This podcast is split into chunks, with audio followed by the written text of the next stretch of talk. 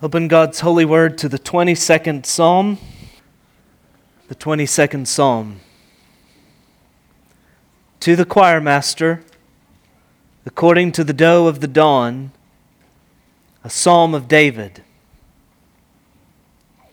My God, my God, why have you forsaken me? Why are you so far from saving me? From the words of my groaning. Oh my God, I cry by day, but you do not answer, and by night, but I find no rest. Yet you are holy, enthroned on the praises of Israel. In you our fathers trusted. They trusted, and you delivered them. To you they cried, and were rescued. In you they trusted, and were not put to shame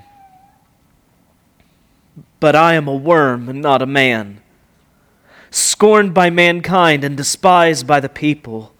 All who see me mock me. They make mouths at me, they wag their heads. He trusts in Yahweh. Let him deliver him. Let him rescue him, for he delights in him. Yet you are he who took me from the womb. You made me trust you at my mother's breast. On you I was cast from my birth, and from my mother's womb you have been my God. Be not far from me, for trouble is near and there is none to help. Many bulls encompass me, strong bulls of Bashan surround me. They open wide their mouths at me like a ravening and roaring lion. I'm poured out like water. All my bones are out of joint. My heart is like wax. It is melted within my breast. My strength is dried up like a potsherd, and my tongue sticks to my jaws. You lay me in the dust of death. For dogs encompass me, a company of evildoers surround encircles me. They have pierced my hands and feet. I can count all my bones. They stare and gloat over me. They divide my garments among them, and for my clothing they cast lots. But you, O Yahweh, do not be far off. O you, my help, come quickly to my aid. Deliver my soul from the sword, my precious life from the power of the dog. Save me from the mouth of the lion. You have rescued me from the horns of the wild oxen. I will tell of your name to my brothers. In the midst of the congregation, I will praise you. You who fear Yahweh, praise him. All you offspring of Jacob, glorify him, and stand in awe of him, all you offspring of Israel. For he has not despised or abhorred the affliction of the afflicted, and he has not hidden his face from him, but has heard when he cried to him. From you comes my praise in the great congregation. My vows I will perform before those who fear him. The afflicted shall eat and be satisfied. Those who seek him shall praise Yahweh. May your hearts live forever. All the ends of the earth shall remember and turn to Yahweh, and all the families of the nations shall worship before you, for kingship belongs to Yahweh, and he rules over the nations. All the prosperous of the earth eat and worship. Before him shall bow all who go down to the dust, even the one who could not keep himself alive. Posterity shall serve him. It shall be told of the Lord to the coming generation. They shall come and proclaim his righteousness to a people yet unborn, that he has done it. This is the word of the Lord. Thanks be to God. Let's pray.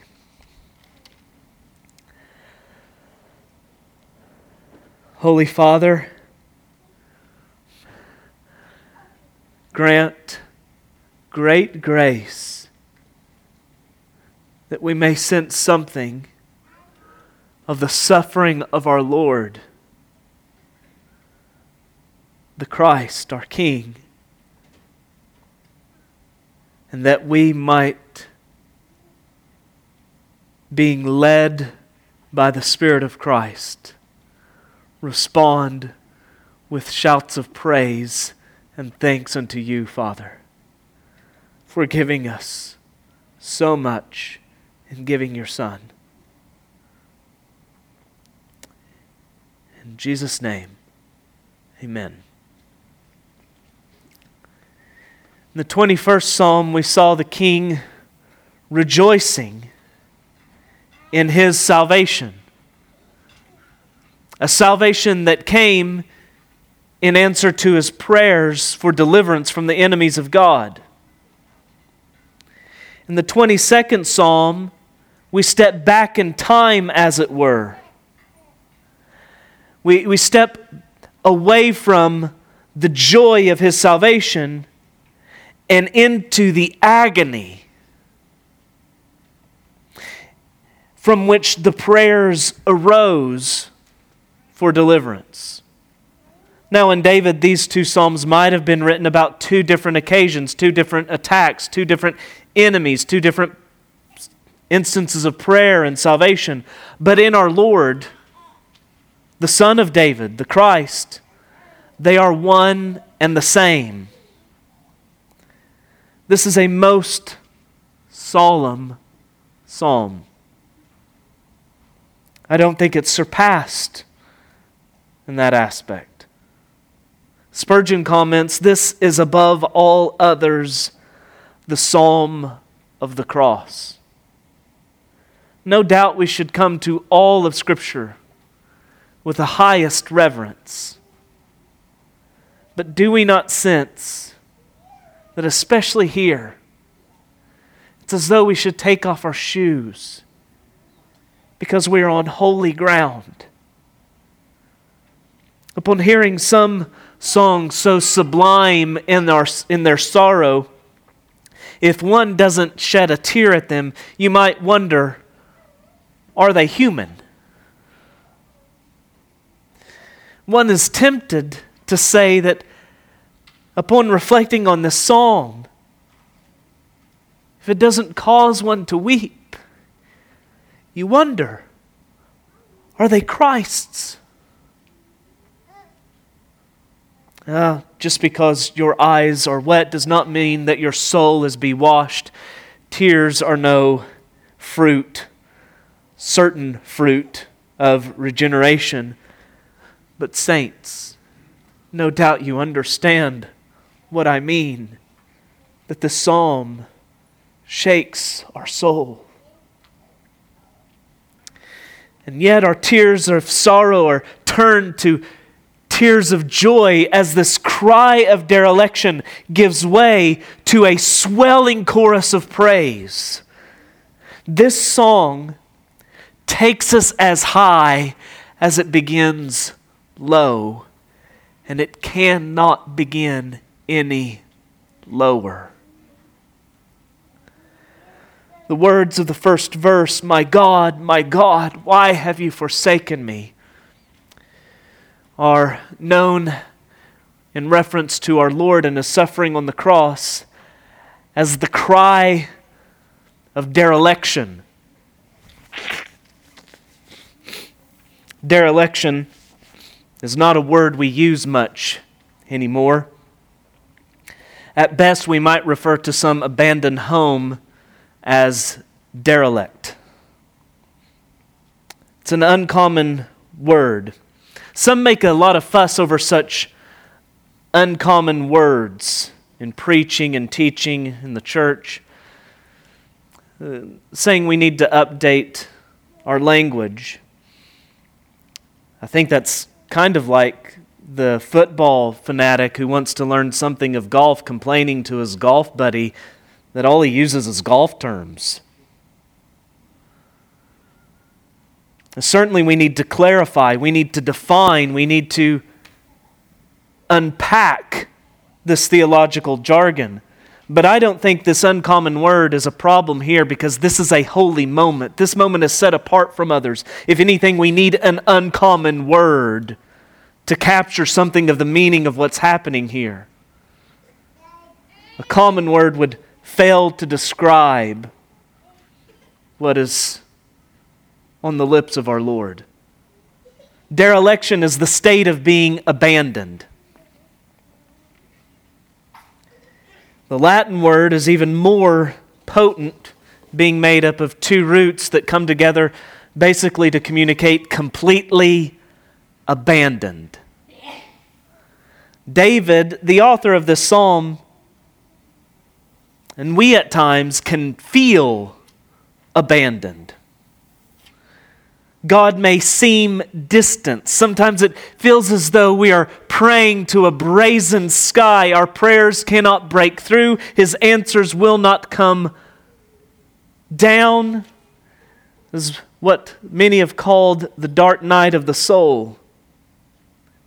We know He's there, but it's as though He's hidden.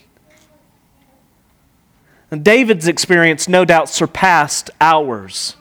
There were times to look at David's life, and it appeared as though he were genuinely forsaken. It appeared that way. And David had a far keener grasp on what forsakenness meant. It goes beyond being abandoned, alone. It meant more than being orphaned by Yahweh. It meant being cursed by the Almighty. What it meant to be in covenant with God, in a state of blessed relation to him was captured by the Aaronic blessing in number six. The priests were instructed to bless the people of God in this way May Yahweh bless you and keep you. May Yahweh make his face to shine upon you and be gracious to you. May Yahweh lift up his countenance upon you and give you peace. Opposite of this divine benediction, R.C. Sproul captures what would be the divine malediction when he says, May the Lord curse you and abandon you. May the Lord keep you in darkness and give you only judgment without grace. May the Lord turn his back upon you and remove his peace from you forever. Did you hear the forsakenness, the abandonment? His back turned left to darkness, abandoned. And what David and we might only feel or sense, it is not reality. What we might only feel or sense was our Lord's experience on the cross. God has promised His own that He will never leave them or forsake them. Christ went to the cross knowing that forsakenness was promised to him. This is why he trembled at the cup that he was to drink. This is a prayer that no saint will ever pray in the truest sense. Because to pray it they would have to be in hell. Hell hung on the cross. This is the cry of the forsaken, the cursed, and the abandoned, damned Son of God as he hangs on the cross. Matthew and Mark tell us that Jesus cried out these words with a loud voice. Jesus wasn't so much quoting the poetry of the past as this poetry of the past was quoting the yet unspoken words of our Lord. It isn't that Jesus took David's words into his mouth so much as David took Christ into his, as the Spirit moved him in anticipating the true and better David. And hearing this cry, the next words startle us. Verse 3 Yet. These words shouldn't shock us so much if we're paying close attention, though, to the cry, because the cry itself expresses faith. My God, my God. Study the words of Christ, and you will see he always referred to his Father as the Father or my Father.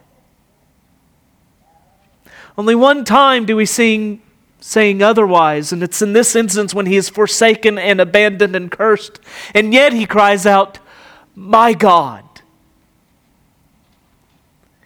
Even in this moment, he speaks with reverence and faith, a faith that comes to greater expression in verse 3 Yet you are holy.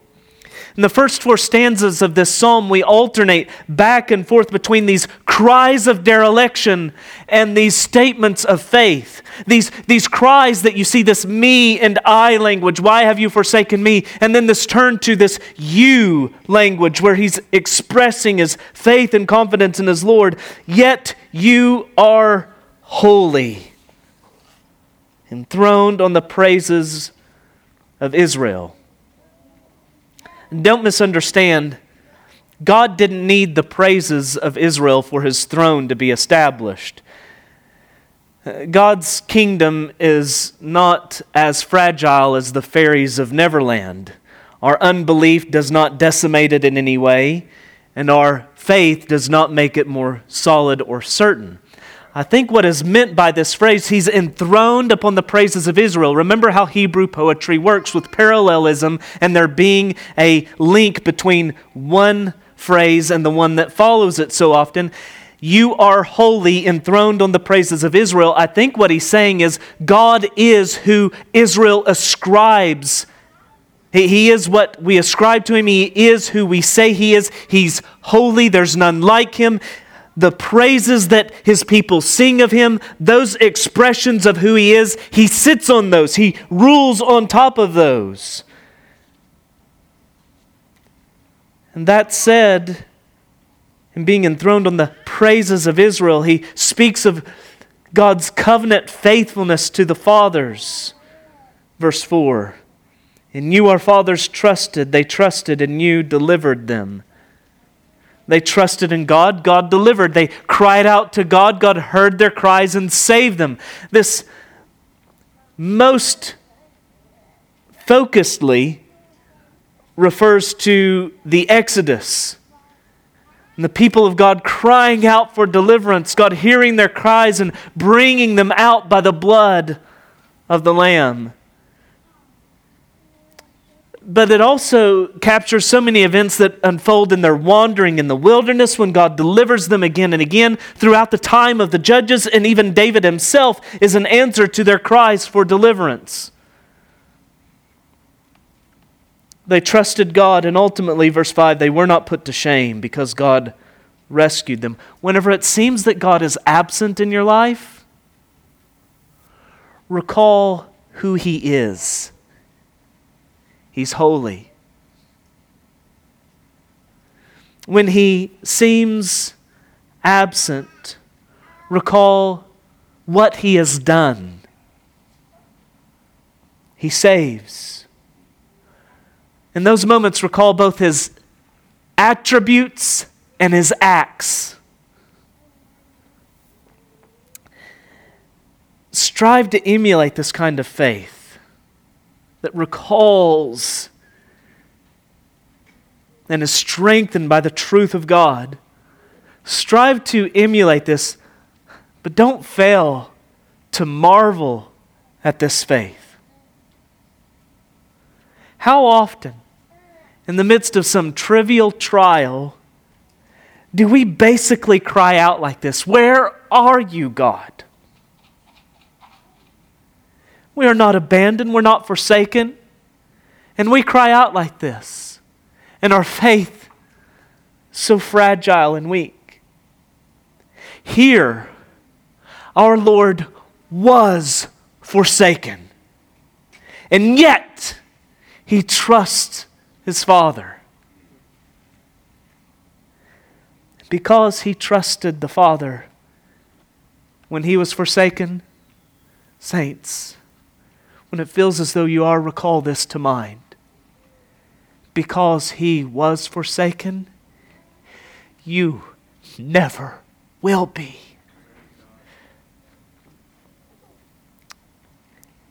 when you feel forsaken, recall the Christ who faltered not in his faith, and be certain he will keep you in the faith. But, verse 6, though God's people were not put to shame, the king is humiliated.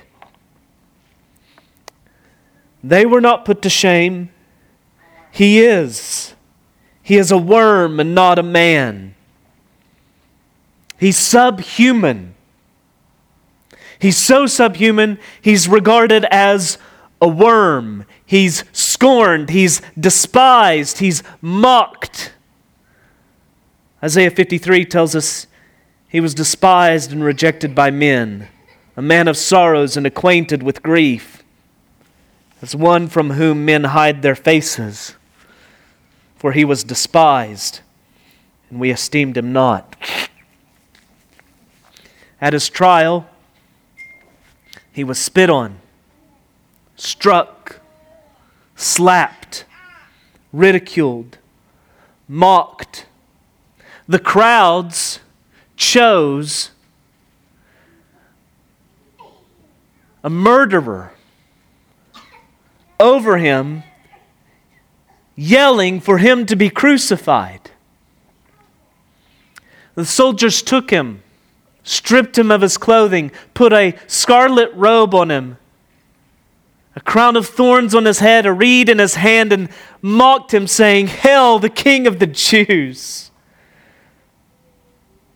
And then, pierced, crucified on the cross, they continue to heap scorn on him.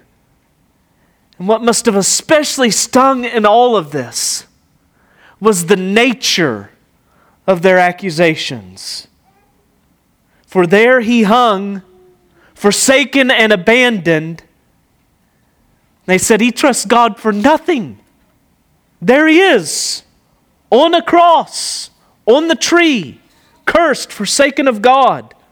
Suspended between heaven and earth, he is forsaken, abandoned by both.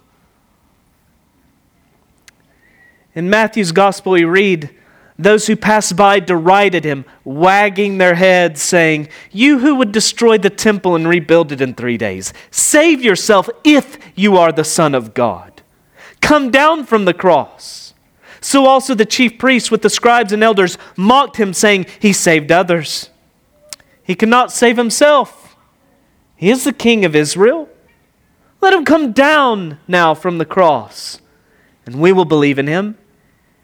He trusts in God. Let God deliver him if he desires him, for he said, I am the Son of God. The king trusts. Does Yahweh desire him? Does he, verse 8, delight in him?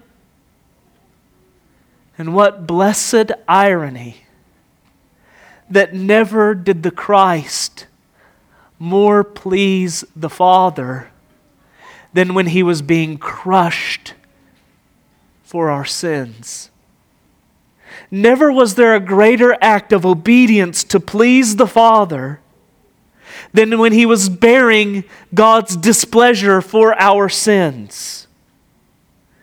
But in this moment, the Son senses experientially none of that, only forsakenness and abandonment. And though he's forsaken, though he's mocked, yet again he expresses trust in God. Verse 9, yet you are he who took me from the womb. This time, instead of recalling God's covenant faithfulness to the fathers, he remembers his providential care of him from his beginnings. The king lived in trust and dependence from the beginning. Now, though David was set apart from the womb with Yahweh as his God, these words have added depth concerning the Son. of God in his incarnation. He was a perfect child just as much as he was a perfect man, expressing trust, dependence, reliance on his Father for the whole of his life. How unfathomable that the Son of God, the eternal Son of God, who as he has aseity, as he has of himselfness, self existence, as he possesses life, being God, in his incarnation becoming man, lived in perfect dependence on his Father. And being cast upon him, now forsaken and abandoned, yet he pleads, Be not far from me, for trouble is near, and there is none to help. He looks nowhere else but to his Father, even in this moment. Spurgeon writes, His great woe was that God had forsaken him. His great prayer is that he would be near him. We've seen the king mocked by his enemies, but now we see the enemies surround him, encircle him, animal like in their fury against him. Verses 12 through 18. They're like bulls, verse 12. They're like a lion, verse 13. Like dogs and a company of evildoers, verse 16. And the effect of all this is that the king's poured out. He's emptied. He's dry as a potsherd. He's going the way of dust. All his bones are out of joint. His heart is melted within him. And they pierce his hands and feet, verse 16.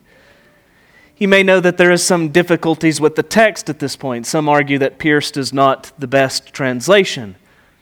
We'll see because of the way that the there's a parallel phrase that's going to unfold later that these evildoers, these men, come at him with a sword. I think that's the strongest argument that pierced is the right idea here. In Zechariah 12:10, Yahweh says that his people will behold him whom they have pierced. How is it that the people of God will look upon God as pierced, as them doing it? It cannot be but in the incarnation of Jesus. Isaiah 53 5 tells us that the servant of Yahweh was pierced for our transgressions. His suffering was to such an extent, verse 17, that he can count all his bones. Again, what was a poetic expression for David is a prophetic experience. it's, it's the lot in reality of the Son of David. Can count all his bones. The Christ was so thin, so emaciated, so worn by his beating, he can count his bones. Isaiah 52 unfolds something of the horror of this for us. As many as were astonished at you, his appearance was so marred beyond any human semblance and his form beyond that of the children of man. Alec Motyer comments The servant's suffering, sufferings brought such a disfigurement that those who saw said not only, Is this he, but is this human? And as he hangs there, mocked,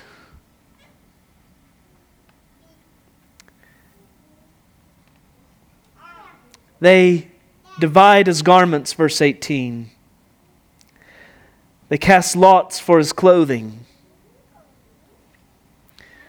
For the sake of decency and out of reverence, so much Christian art displays the crucified Lord in a loincloth. But the cross was no decent thing. I believe that per normal custom, Christ was crucified naked and ashamed. That's the significance of this as we go along. The point of the cross was to ridicule all who would defy Rome. And there he is, shame upon shame heaped upon our Lord. And do you see that even so, in all of this, what most pangs the king's heart is not what men do to him, but the significance of all of that underneath is that he's been forsaken and abandoned by the one he trusts and loves above all others. J.I. Packer writes of what was our Lord's greatest suffering. On the cross, God judged our sins in the person of his Son, and Jesus endured the retributive comeback of our wrongdoing. Look at the cross, therefore, and you will see what form God's judicial reaction to human sin will finally take. What form is that? In a word, withdrawal and deprivation of good. On the cross, Jesus lost all the good that he had before, all sense of the Father's presence and love, all sense of physical, mental, and spiritual well being, all enjoyment of God and of created things, all ease and solace of friendship were taken from him, and in their place was nothing but loneliness, pain, a killing sense of human malice and callousness, and a horror of great spiritual darkness. The physical pain, though great for crucifixion, remains the cruelest form of judicial execution that the world has ever known, was yet only a small part of the story. Jesus' chief sufferings were mental and spiritual, and what was packed into less than 400 minutes was an eternity of agony. Agony such that each minute was an eternity in itself, as mental sufferers know that individual minutes can be. In God's providence, it was arranged that a spectacle so awful as crucifixion would be used that it might make manifest something of the anguish of soul that the Christ endured as the wrath quencher on behalf of sinners. And in the midst of such shame and pain, verse 19, he pleads still, But you, O Yahweh, be, do not be far off. In reverse order now, the enemies of God are brought forward. Above the order was bulls, lion, dogs, then man. And now we begin with man, then dogs, then the lion, and finally the ox, verses 20 through 21. Deliver my soul from the sword, my precious life from the power of the dog. Save me from the mouth of the lion. You have rescued me from the horns of the wild oxen. But did you catch the change that happens in this plea? Crammed in between the exclamation point following lion and you have rescued me, crammed in between there is the resurrection. You have rescued me. And this plea turns suddenly to praise. I will tell of your name to the brothers in the midst of the congregation. I will praise you.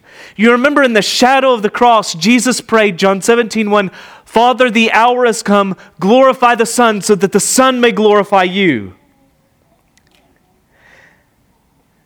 This is an embryo in David, what was birthed in glory in Christ, the glorified Son glorifying the Father.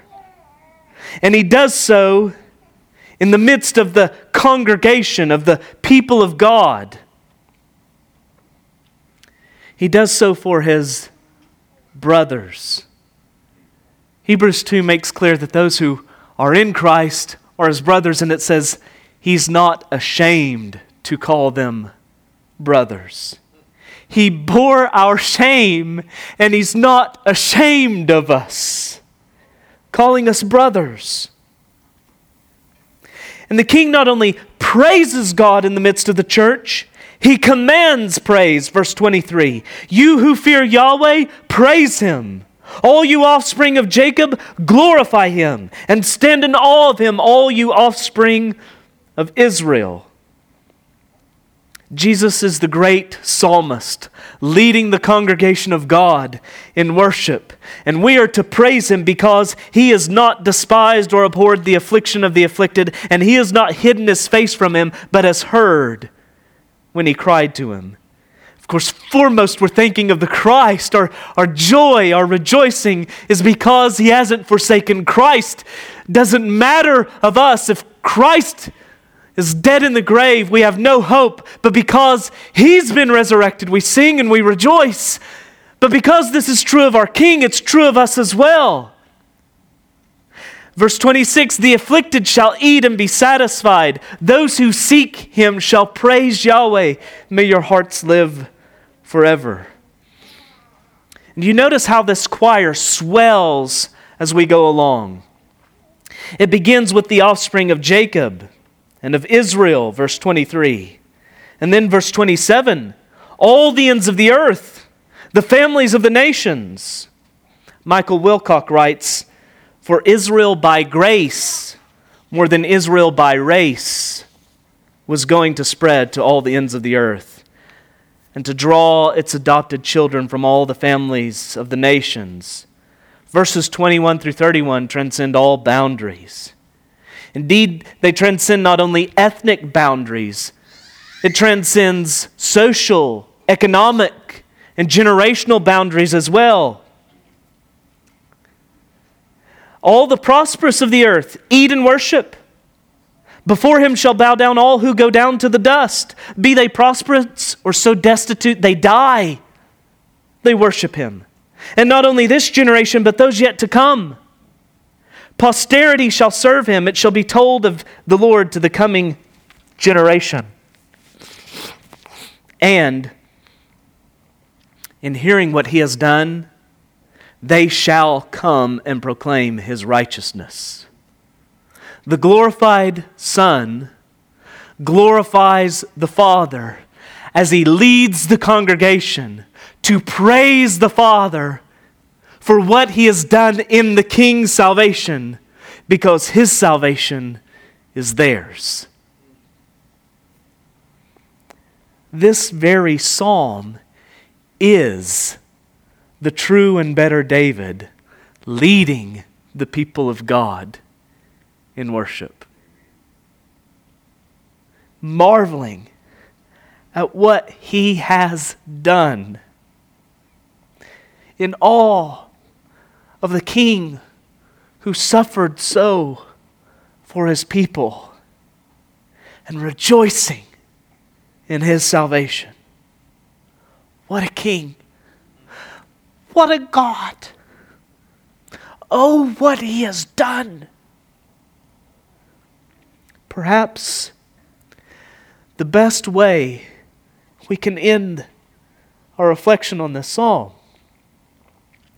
is to return now to that opening stanza of the 21st Psalm and lift up our hearts in joy. O Yahweh, in your strength the king rejoices, and in your salvation he greatly exults. You have given him his heart's desire and have not withheld the request of his lips. For you meet him with rich blessings. You set a crown of fine gold upon his head. He asked of you life. You gave it to him, length of days forever and ever. His glory is great through your salvation. Splendor and majesty you bestow on him.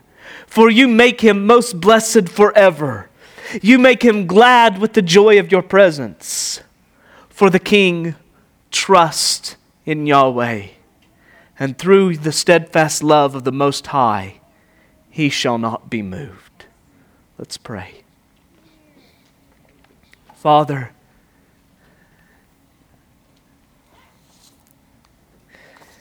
thank you for Christ.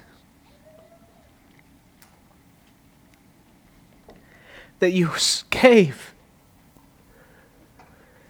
So precious a gift to endure, so horrid.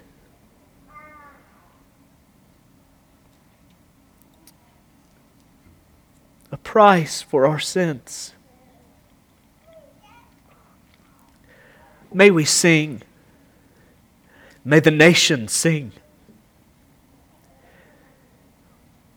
You are worthy for what you have done. Christ's name, amen.